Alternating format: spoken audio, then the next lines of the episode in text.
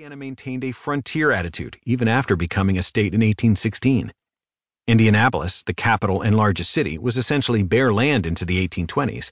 But by the 1830s, the state's strategic trade location began to attract attention. Thanks to its extensive border with the Ohio River, Indiana easily connects to the Mississippi River and down through to New Orleans and the Gulf of Mexico. A series of canals and later railroads connected it through the Great Lakes to the East Coast. The word Hoosier is connected around this time to riverboat culture, men working on boats to move products and equipment around the country. We absolutely saw this in the data visualization, says Palmer.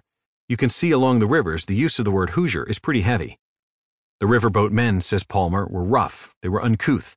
Many of the folk tales of the origin of Hoosier came back to a sort of rural toughness and grit. At least, that's the positive view.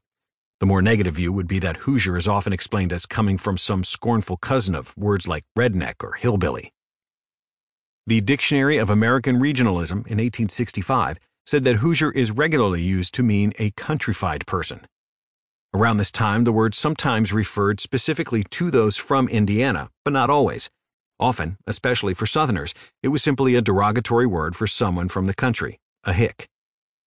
Most of the stories proposing to explain the origin of Hoosier make sense from this point of view. One story, which Palmer, a Hoosier herself, said she heard growing up, was about backwoodsmen squatting in cabins in the country. When surveyors came around, the person in the cabin, not wanting to explain the illegal living situation, would shout out the front door, Who's there? Another similar one.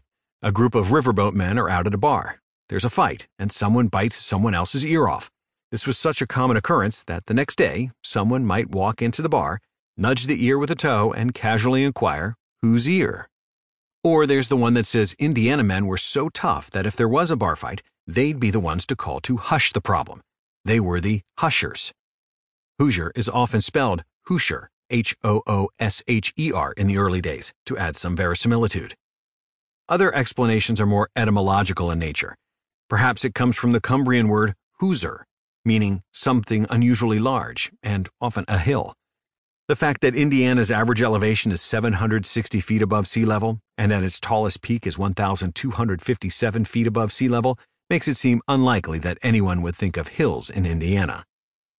One columnist recently proposed that the word is a mangled form of the French word rougeur. It does sort of sound similar, that proposal suggested that the word, which signifies redness, might be some sort of sister word to redneck. The French were the first European settlers in what would become Indiana, though by 1763, when France handed over Indiana to the British in the Treaty of Paris, few French settlers remained, and the French presence in Indiana is not especially strong.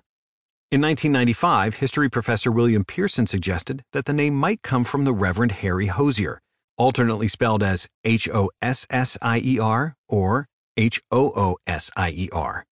The Reverend was a traveling preacher, praised as one of the great orators of the late 1700s, and moved throughout the Northeast and Midwest. Piersen suggests that Harry Hossier's influence on the word Hoosier is largely unknown and undocumented as the Reverend was black, and thus his history on the 90% white state of Indiana hushed. The chronicling Hoosier researchers say there's not much evidence for this theory, but that the lack of evidence also sort of reinforces the entire theory. If evidence was swept under the rug, the fact that you can't find it is hardly surprising. By the mid 19th century, there's evidence that the word was already being reclaimed by Hoosiers. Local politicians would identify as proud Hoosiers. Around the turn of the century, an Indiana furniture maker began marketing Hoosier cabinets, a distinctive three part cabinet with a table surface and a hutch.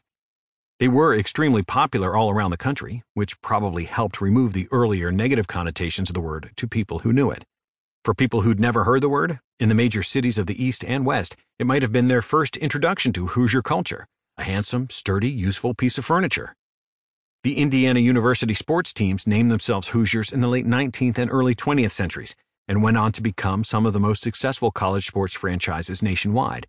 Basketball, in particular, has become the state's calling card Despite the fact that cities disproportionately produce basketball players when adjusted for population, Indiana has one of the highest rates of NBA players per million of any state, and all without a city ranking in the top 10 in population. That brings us to 1986 and the movie Hoosiers. The story of a small town Indiana high school basketball team was a huge hit, regularly ranked among the best sports movies ever made. It was even selected for preservation as an essential